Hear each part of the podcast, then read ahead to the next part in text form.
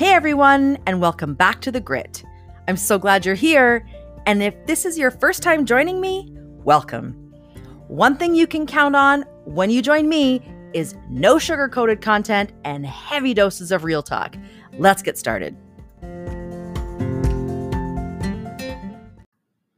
On today's episode, we're going to be taking inventory of your biggest life lessons. In order to move on from the past and create a future unlike anything we've known, I believe it's imperative that we look within ourselves. We must be willing to extract the gold from the dark, the wisdom from our wounds, and the lessons from our experiences so that the future will have a new tone, a new vibration, and a new kind of passion. Why relive the past when you can create a future that's twice as good? To get over the past, you first have to accept that the past is over. I've been asking myself this question, and in doing so, have taken the time to really examine the hard lessons from my past so that I can be complete with my life up to this point today. Hasn't been easy to do, but totally worth it. So the first thing that I want to talk to you about in taking inventory is let's talk about denial. Getting out of denial can be really tough, but I see that the universe is always trying to help us grow up and become the magnificent adults we're meant to be by delivering the experiences that we most need. Oof. Sometimes a situation happens or we find ourselves kind of at the raw end of the deal, you know? We've put ourselves out there. Maybe we failed. We don't understand why. And the lessons can be painful, can be harsh, but when we reflect upon them, we have seen that they've helped us to grow and evolve. You see, we didn't just go through them. We grew through them. These are the lessons that we need. We need to go through the hard times so that we can blossom. And it just makes us who we are today. What are your life lessons to date? In particular, what are the lessons you've been denying or resisting or hiding from? And what possibilities could arise if you were finally willing to step out of denial and tell the raw truth? I'm going to share with you some of my top tough love lessons. And I'm going to encourage you to make a list of your own. And if you're not really sure what yours are, feel free to borrow mine. They might resonate with you. As a leader, I lead thousands of people. I've worked with thousands of people. And this first lesson has been really hard for me. I had to learn it the hard way. But it's this: protect yourself. Just because you want the best for others doesn't mean that they want the best for you. Be responsible and deeply caring for yourself and ask yourself, what would I need to put in place to be protected? Whether it's as a leader, in your job, maybe in your relationship. And then ask yourself, what healthy new boundary could I establish for myself this week that could maybe free me from conflict, pain, anxiety, and could maybe bring about peace and more clarity? It's so interesting that oftentimes we're surrounded by wolves in sheep's clothing. We think that people have our best interest, but the more successful we become, the better version of ourselves that we become, we start to see how people really are. And their ego and jealousies can step forward. And we're going to talk about that a little bit more. The next lesson I've had to learn was no one is coming to save you. Too often we look outside of ourselves for others to take care of the things that maybe we don't want to, like managing our money or even eliminating our pain, taking away our loneliness.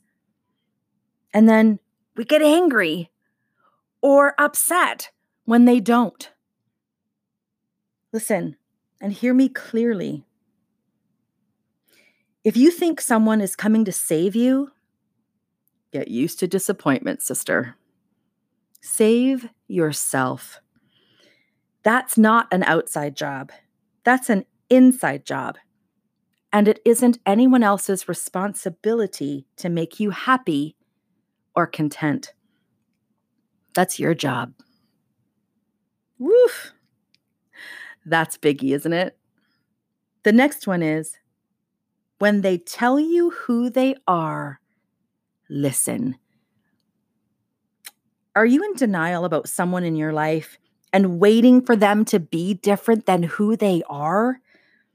We're informed about who people really are in so many ways, especially through their actions.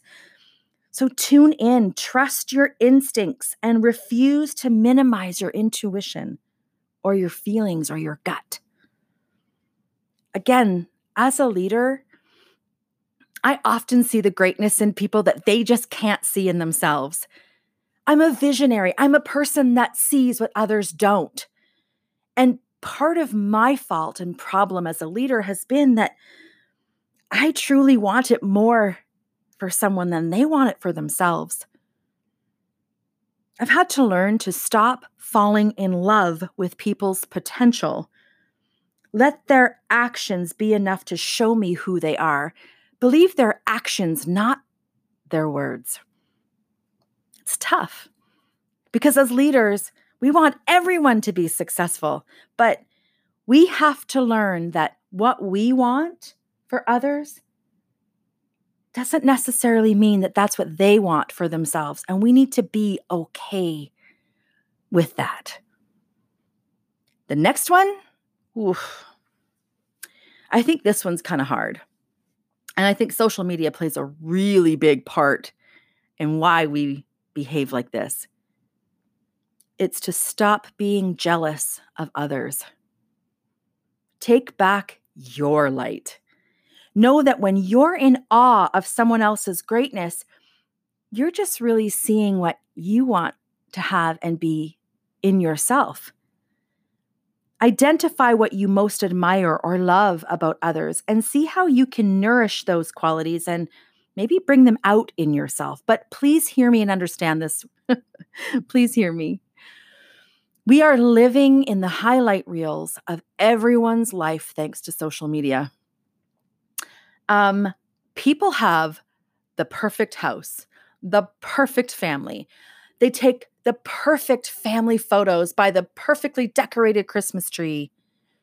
They have no rolls, no blemishes. Their teeth are as white as snow. Best hair, best makeup, best clothing, best. And we're over here with compare-itis. You need to be okay with being perfectly imperfect as you are. So what? Because let me tell you something. There's somebody out there that's looking at you and would love to have what you are and be and have. They want you. They want to be you. But we need to be us. We've been criticizing ourselves for years. Try accepting yourself and see what happens. I like this one. Handle your due diligence. Ooh. We've all seen them. We've been surrounded by them. Those who lie, cheat, steal, con, manipulate. We need to take radical responsibility for who we allow into our businesses and who we give our heart to and allow into our inner circle. Stop being desperate. Leaders, network marketers, people in business, those who are lonely, you are not desperate. You should not be letting those people in to your circle and to your world who don't belong there. Be selective about who you're letting in. Look, John Gordon wrote about the energy bus. Are you an energy vampire? Why do we want energy suckers? We don't want that. We get around people. Have you ever gotten around somebody and you instinctively feel sick? Or you're like, oh, I just the mere thought of someone's name. What is that telling you? But the flip side of that is the energy vampire could be you. Are you a drain? Are you a giver or a taker? We're not all perfect. There are people who lie, cheat, steal, con, manipulate. Is it you? I'm going to guess not, but And also remember, when you hold yourself with integrity and you work and move with integrity, there are people who aren't going to have worked and moved with integrity. That when you are the one who maybe catches them or exposes what they're doing, be prepared for them to turn on you, because people don't like to take accountability for their actions, do they? No. They want to blame. They're looking for someone to blame because it's easier to blame someone else than look in the mirror and take responsibility. Protect yourself and be selective as to who you allow in your inner circle. The bigger, the bolder, the better you become, the more successful you become, the more people are going to try to come against you. It's ego. It's jealousies. Those aren't your people. I had to learn that the more I grew, the more I changed, the more I evolved, the more success I had, the smaller my circle became. We used to think that our worth was measured by the amount of friends that we had. I disagree. You don't need a lot of friends. You only need one. This next one, this is for all you yellows out there. Say no when you really want to say no. We are people pleasers. Yellow personalities. They never want to disappoint. They want to be there for the cause. They never want anyone upset with them. They duck, they hide, they cringe away from anything that could potentially cause upset to anyone else. And they will upset themselves before they'll upset anyone else. Remember, you're not doing anyone any favors when you say yes, and then you're riddled with guilt, resentment, conflict, because you really didn't want to. Use your authentic voice and heal yourself from the disease to please. Trust yourself. People don't need to understand. If you examine something and you say, I'm maxed out right now, I'm sorry, I can't take that on at this time. That's all you need to say. And I love this one. Goes back with when we talked about handling your due diligence. Identify your real friends and keep them close. Often people expend a lot of time and energy trying to make a friendship work when it's actually not a great relationship. Consciously distinguish the good time friends, but put your attention on the lifetime friends, the ones who will be with you through thick and thin. And if you're questioning where someone stands, bye. Not for you. Your true lifetime friends, those people who love you and breathe life into you and bring energy to the space and lift you up and encourage you, when you're not around, will defend you in your absence. If you have to question whether or not someone would defend you in your absence, you've identified that they're not part and meant to be in your world. It's difficult, but necessary. Oh, and I love this one. This is the last one I have for you. Clean up your past. Our outer world is a reflection of our inner world. If your inner world is packed tight with old grudges, resentments, old integrity issues, unfinished business, limiting beliefs, worn-out fantasies, outdated dreams, hurts, pain, suffering, whatever that is, if you cannot let go of something that happened to you years ago, my friend, it is virtually impossible for the universe to give you the abundance that is waiting for you. You gotta clear the space. It's all there for you. Rip it off. Let it go. Mindfulness teaches us you can't change it anyway. Release it. You will feel weightless. You will feel clean, and you will allow the universe to bring you an abundance of all that you've been waiting and dreaming for. So it's now time for you to take action. Write a list of the 3 items of unfinished business or incompletions in your own life that you feel are weighing you down or holding you back. Make a commitment to take some type of action over the next, say, 4 or 5 days that will generate some movement with each of those items. Could be things like making a phone call, sending an email or a text. Maybe you need to do a little more research. I'm not sure, but even if some of those actions entails maybe writing them down in a calendar or putting them on your to-do list to take care of in a couple of weeks' time, make sure you do it. Hold yourself accountable and make sure that no matter what, you take action with them.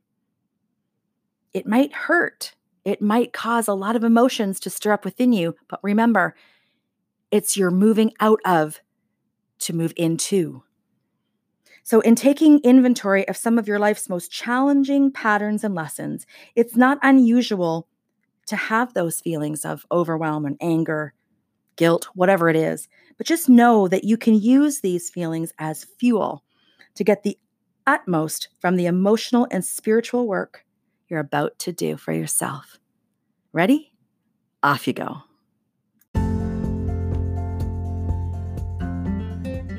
Thanks for listening. Make sure you subscribe so you don't miss a single episode. If you enjoy my podcast, share it, because sharing is caring. Stay tuned for more.